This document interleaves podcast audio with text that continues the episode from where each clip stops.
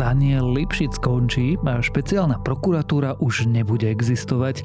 Taký je plán Smeru, ako upratať svoje, ale nielen svoje kauzy. Chceli by zrušiť úrad, ktorý dozoruje tie najvážnejšie kauzy na Slovensku. Dnes sa teda na tento plán spoločne pozrieme. Je útorok 5. decembra, meniny má Oto a dnes by malo byť oblačno, zamračené, môže aj trochu snežiť a objaviť sa môže aj silnejší vietor, takže si na seba dávajte pozor. Denné maxima by sa mali pohybovať medzi mínus 4 až 3 stupňami. Počúvate Dobré ráno? Denný podcast denníka Sme s Tomášom Prokopčákom.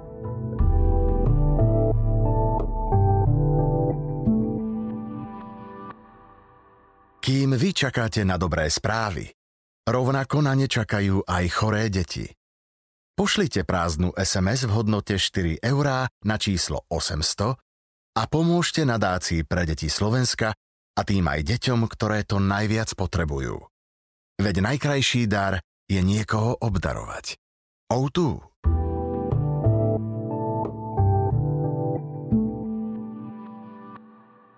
A teraz už krátky prehľad správ.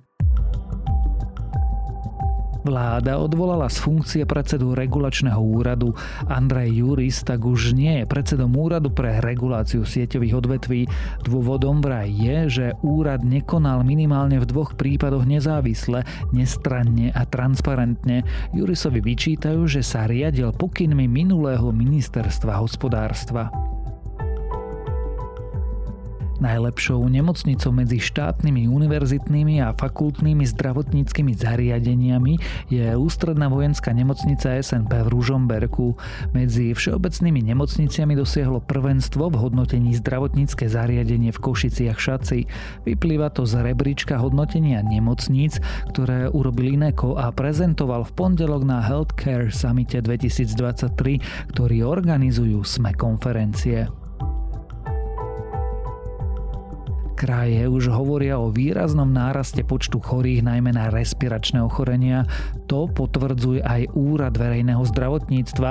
Medzi týždenne chorobnosť na akútne respiračné ochorenia stúpla o takmer 11%, v prípade chrípky takmer o 20%. Vláda schválila balík konsolidačných opatrení za vyše 1,5 miliardy eur. Jeho súčasťou je mimoriadne zdanenie bank, predlženie solidárneho príspevku z ropy, zvýšenie spotrebných daní z alkoholu a tabaku. Súčasťou bude aj zníženie príspevku do druhého dôchodkového piliera či zvýšenie zdravotného odvodu o 1 percentuálny bod. Ukrajinský prezident Volodymyr Zelenský pri komunikácii s niektorými veliteľmi ozbrojených síl obchádza náčelníka generálneho štábu Valeria Zalužného. Ukrajinské médiá špekulujú, že medzi kľúčovými mužmi Ukrajiny je už niekoľko týždňov napätie. Dôvodom je aj stagnujúca ukrajinská protiofenzíva či popularita náčelníka generálneho štábu.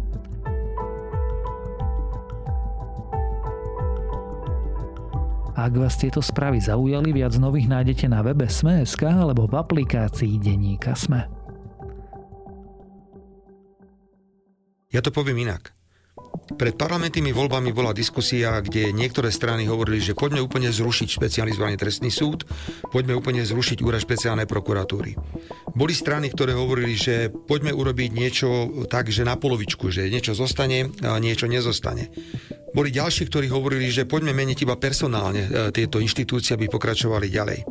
My máme vlastný koncept, tento koncept e, je už pred e, finálnou fázou. Robert Fico si brúsi zuby na špeciálnu prokuratúru. Podľa informácií SME by ju totiž chcel úplne zrušiť, o funkciu by prišiel Daniel Lipšic a prokurátori by sa presunuli pod Maroša Žilinku. Kauzy, aj tie Smeru, by sa potom rozpustili v rôznych krajských prokuratúrach. Prečo to chce koalícia urobiť a aké to bude mať dôsledky, to sa už budem pýtať zástupcu šéf-redaktorky denníka SME Jakuba Fila. Zase nejdeme robiť nič, čo sme neavizovali. My sme veca povedali, že naša odpoveď na toto hrubé zneužívanie trestného práva, ktoré bolo proti nám, bude v podobe zmien zákonov. Áno, môžem povedať, že... Kubo pracuje, chce pracuje Fico zrušiť tú špeciálnu prokuratúru? Áno, samozrejme, veď on sa tým ani netajil v predvolebnej kampani de facto naplňa svoje predvolebné sluby. To, že či ju chce zrušiť, e, je fakt skôr je problematické, aká je tá jeho motivácia, prečo ju chce zrušiť. A to je to, na čo treba upozorňovať a o čom sa treba rozprávať. K tomu sa samozrejme dostaneme. Pýtam sa preto, že vlastne Eterom poletujú akési dva návrhy. Jeden je úplné zrušenie, druhý je de facto podriadenie Marošovi Žilinkovi. No áno, ale ako vo výsledku, v tom praktickom prejave je to to isté, lebo ako čo robí špeciálnu prokuratúru špeciálnou je to, že celý ten úrad je ako keby vyčlenený z jurisdikcie alebo z právomoci generálneho prokurátora a preto on nemôže a, a, a, a nikto v hierarchii prokuratúry nemôže zasahovať e, špeciálnym prokurátorom do ich práce, okrem ich nadriadeného špeciálneho prokurátora. Takže či sa to zruší, alebo sa to len prideli e, generálnemu prokurátorovi, tak v zásade ten efekt bude ten istý. A to, že zrazu bude môcť nadriedený prokurátor zasahovať do práce špeciálnych prokurátorov na týchto kauzách a teda, ja neviem, odobrať im spis, prerozdeliť spis, zastaviť trestné stíhanie, spraviť nejaké zmeny. V podstate to všetko, čo môže generálny prokurátor robiť e, podriadeným prokurátorom úplne bežne. Ty už si začal odpovedať na tú otázku, ale prečo to vlastne smeráci chcú robiť, alebo smeráci a SNS a hlas a celá tá vládna koalícia? Ale toto nie je normálny systém, špeciálny prokurátor. Nikde v európskych štátoch to normálne Fajn. nefunguje. Pre mňa nie je dôležité, ako 5,5 miliónová krajina, či máme trojotypov prokuratúr a troch rôznych špeciálnych prokurátorov, vrátane generálneho, alebo jedného generálneho, ktorý musí garantovať tú spravodlivosť. Podľa mňa prvotná motivácia je, že chcú dostať pod kontrolu eh, v prvom rade eh, vyšetrovania kaos spojených eh, s predchádzajúcimi vládami a Smeru, ktoré v zásade väčšinu z nich dozoruje špeciálna na prokuratúra dnes. A t- takýmto spôsobom by bolo oveľa jednoduchšie do nejakej miery do týchto konaní zasahovať.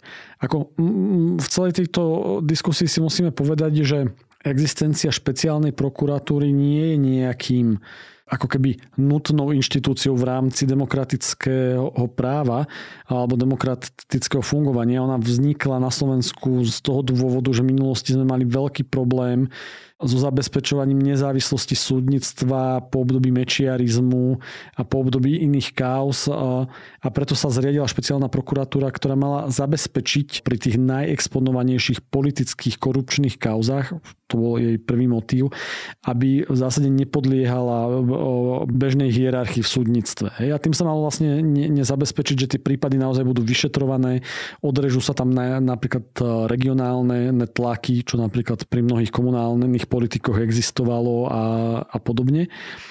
Ale ako jej, jej existencia je svojím spôsobom špecifická, aj preto sa volá špeciálna.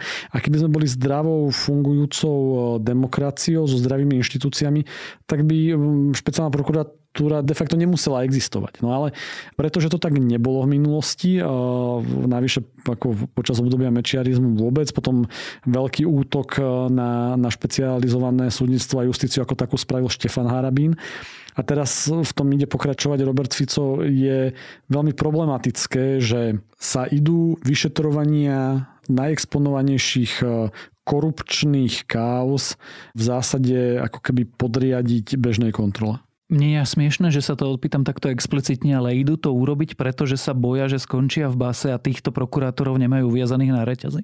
ako táto komentátorská skratka je už naozaj veľmi, veľmi extrémna, veľmi silná. Ako môžeme si povedať, že áno, hrozí tam práve takýto efekt, ako ho popisuješ. A Robert Fico sa tým netajil ani v minulosti, že v podstate za každú cenu chce dostať e, vyšetrovanie niektorých prípadov pod kontrolu.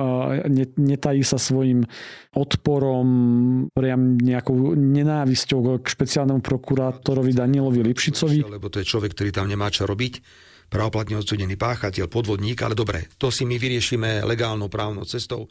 Opakujem. Čo je teda samozrejme problém sám o sebe a ako no, Daniel Lipšic ako postava je mm, relatívne torpedovateľný.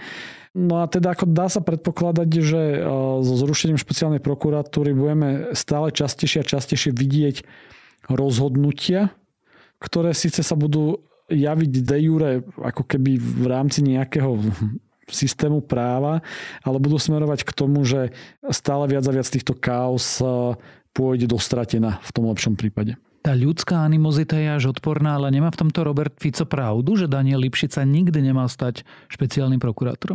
Je to skôr politická otázka, no samozrejme Daniel Lipšic má ako bývalý politik, zo sebou proste nesie to bremeno možného konfliktu záujmov vo viacerých prípadov a tomu bolo vyčítané aj zo strany médií, aj zo strany iných kritikov už aj pri jeho zvolení, už aj pri jeho kandidatúre. Napokon nestal sa generálnym prokurátorom. Mm, napokon, všetkého. áno.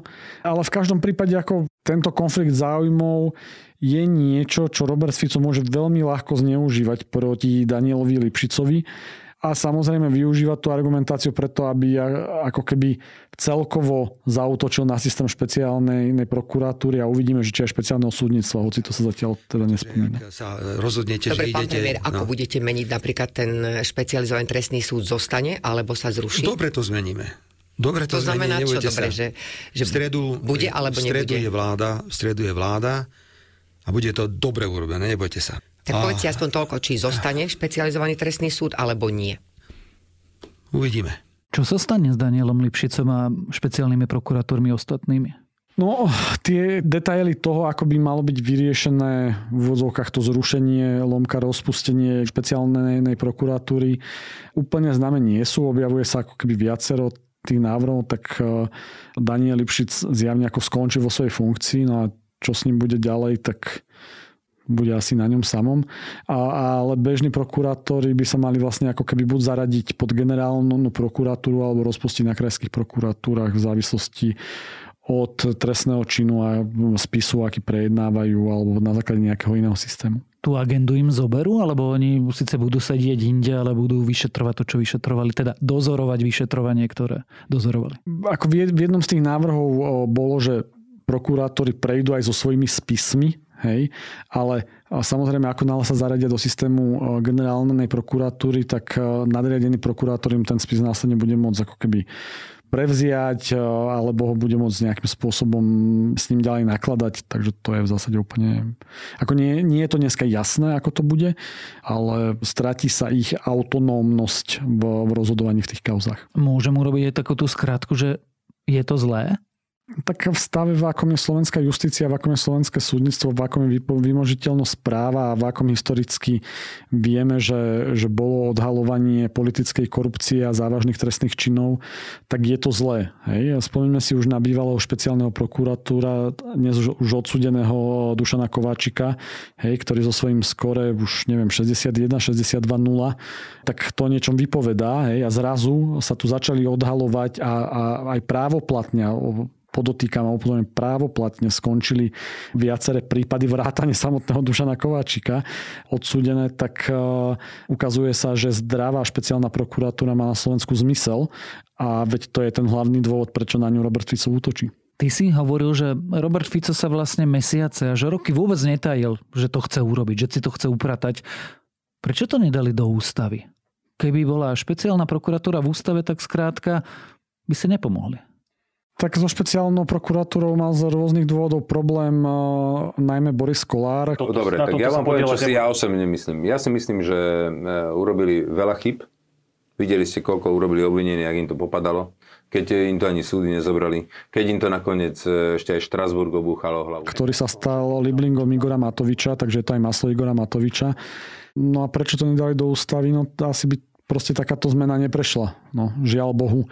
Podarilo sa im zabezpečiť e, v ústave volebný obvod, čo je teda ako keby celkom dnes vidíme, že pozitívne zabetonovanie toho volebného systému, hoci e, Robert Fico sa chystá zmeniť aj toto na špeciálnu prokuratúru, tam nedostali. Takže na jej zmenu stačí v zásade jednoduchý zákon. Môže niekto Roberta Fica zastaviť?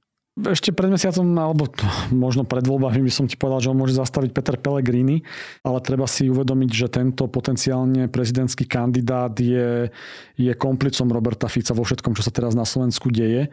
Už len tým, že vstúpil s ním do vlády a s tým, ako sa správajú jeho ministri vo vláde Roberta Fica a tým, že toleruje tieto zmeny, tak je priamo zodpovedný za útok na právny štát. A teda keď hovoríme, že ho môže zastaviť, tak môže, ale nepredpokladám za žiadne percentá, ani 5 centov by som na to nesadil, že to ten Peter Pellegrini spraví. Keď už jeho spomína, že neškodí mu to, neohrozuje to jeho prezidentskú kandidatúru, napokon pár hodín pred nahrávaním tohto podcastu ma aj tak Andrej Danko odkázal, že vlastne si nemyslí, že je dobrý kandidát. Počkajte, pre mňa najdôležitejšie je, aby Fico ostal premiérom a vláda fungovala. Pre mňa je presvedčením, že by sme mali hľadať iného prezidenta. Keď Fico nechce byť prezident, Pelegrini sa nevie rozhodnúť, nájdime tretiu osobnosť, takú, ktorá Korčoka, Sorošovského prezidenta, porazí. Kto by to mohol byť? Neviem, poďme sa o tom baviť. Ale ja nechcem, aby... Čas kvapy. Ja nechcem, aby sa vláda rozpadla. Ja sa reálne bojím, že ak Pelegrini sa stane prezidentom, tak sa rozpadne vláda. Toho sa bojím. Tak Andrej Danko je neriadená strela v súčasnosti, on, o ňom ešte budeme veľa počúvať a myslím si, že viacerí koaliční partnery sa už po dvoch mesiacoch chytajú za hlavu, čo Andrej Danko stvára v koalícii. A či to škodí Petrovi Pellegrinimu, ako Robert Fico to robí u mne. Hej, on je proste, ako on je skiller. On cíti tú politiku a vie, čo si môže dovoliť. A dnes to robí v stave, kedy si veľmi dobre niekoľko rokov pripravoval veľkú časť verejnej mienky. Tá časť verejnosti, ktorá by za normálnych okolností kričala na, o porušovaní alebo o deštrukcii právneho štátu, je unavená vládami Igora Matoviča. A tým pádom Robert Fico má celkom voľné pole a to sa prenáša aj na Petra Pellegriniho, veď vidíme to aj na prieskumoch e, verejnej mienky prezidentských. E, spomeňme si Fokus pre televíziu Markiza z víkendu, kde by Peter Pellegrini porazil Ivana Korčoka v druhom kole 60 40. Takže zjavne sa mu to zatiaľ ako keby, zatiaľ mu to neškodí. Hej. Treba si stále uvedomiť, že Peter Pellegrini sa neprihlásil ku svojej kandidatúre, alebo teda neprihlásil, neohlásil svoju kandidatúru a preto sa veľmi ťažko pomenúva, že aj on je spolu zodpovedný, ale musíme si to pripomínať. Proste Peter Pellegrini je spolu zodpovedný za všetko, čo sa v tomto štáte teraz deje a preto on odkladá svoju kan- ohlásenie svojej kandidatúry, lebo vie, že ako náhle sa do tej role kandidáta postaví, tak sa mu tu bude veľmi často pripomínať a veľmi často opakovať a a verejnosť by to mala poznať. No. Druhá vec je, že tá príprava, ktorú si spravil Robert Fico v tej verejnej mienke, tak teda tá sa až teraz ukazuje, ako bola mimoriadne silná. Keď som sa pýtal na to, či ho môže niekto zastaviť, môže ho zastaviť nejaký európsky úrad. Áno, e, ja som v pondelok bol aj s Robertom Galiňákom, aj s Borisom a Suskom, ako s ministrami na Európskej komisii, kde sme sa stretli s relevantnými komisármi, pretože ja nechcem ísť do rizika, že príjmeme niečo, čo by nám mohlo spôsobiť ťažkosti pri čerpaní fondov. Že by nám mohli niečo... pozastaviť, ako to bolo v prípade Maďarska napríklad. No, ja nevidím na to tam. dôvod. Samozrejme, Európska únia alebo Európska komisia má túto procedúru ochrany právneho štátu. Robert Fico si je toho vedomý. Ten nástroj by bolo, že by nám Európska komisia nejakým spôsobom brzdila preplácanie eurofondov, ale preto aj Robert Fico tieto svoje kroky konzultuje s Európskou komisiou. A zase znova, ako sme si povedali, špeciálna prokuratúra nie je niečo, čo je základný kameň právneho štátu vo všeobecnosti, v takej tej čistej teórii. Na Slovensku bola nevyhnutná preto, lebo sme sa ako krajina dostali do stavu, že sme potrebovali spustiť nejaký samoočistný proces súdnictva a prokuratúry a preto vznikla a preto ako keby z Bruselu sa môže zdať, že zrušenie nejakého úradu nie je tým porušením alebo tou demontážou právneho štátu. No ale o, o tom pozadí sme sa vlastne rozprávali teraz uplynulé minúty. Takže Európska únia a komisia môže vyvíjať tlak na vládu Roberta Fica, aby k niektorým krokom nepristupovala tak radikálne, ako pristupuje. Nie som si istý, že či je toto to bojové pole. Že, že, že, že či práve teraz, ako vnútra krajiny si myslíme, že určite je, ale nemyslím si, že to tak vníma tá Európska únia. Ak by sa Robertovi Ficovi podarilo zrušiť špeciálnu prokuratúru, dokonca prešlo to zníženie trestov za korupciu, čo to spraví so Slovenskom? Sme naspäť v 90. rokoch?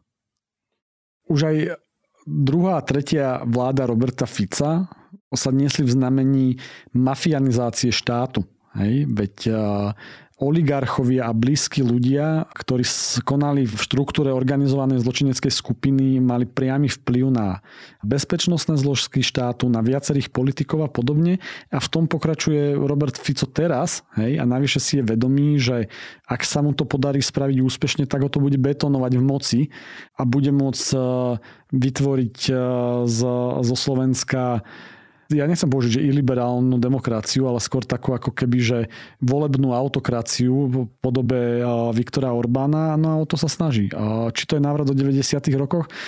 A myslím si, že po tých 24 rokoch alebo 25 rokoch od konca Mečiara, ako to je štvrtstoročie, tá krajina sa zásadne zmenila. Hej, takže už sa nerozprávame o návratoch, no je to proste niečo nové, niečo iné. Samozrejme má to prvky z 90. rokoch, ale ako z hľadiska budúcnosti je to rovnako problematické. A podarí sa mu to? Má to absolútne našlapnuté, že áno. O snahe Smeru zrušiť špeciálnu prokuratúru, o osobných animozitách aj o tom, čo to môže spraviť so Slovenskom, sme sa rozprávali so zástupcom šéf-redaktorky denníka SME a autorom politického newslettera Kontext Jakubom Filom.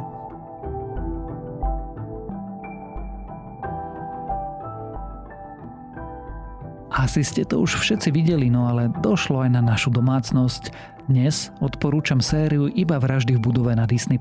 Teda pôvodne som mal predsudky, že to bude nejaký ustrelený komediálny seriál, ale nie je. Ak tiež hľadáte relatívne milú, nenáročnú, ale ani náhodou nie hlúpu oddychovku, skúste. A to je na dnes všetko. Dávajte na seba pozor. Počúvali ste Dobré ráno, denný podcast denníka Sme s Tomášom Prokopčákom a pripomínam, že dnes vychádza aj nová epizóda podcastu Vizita.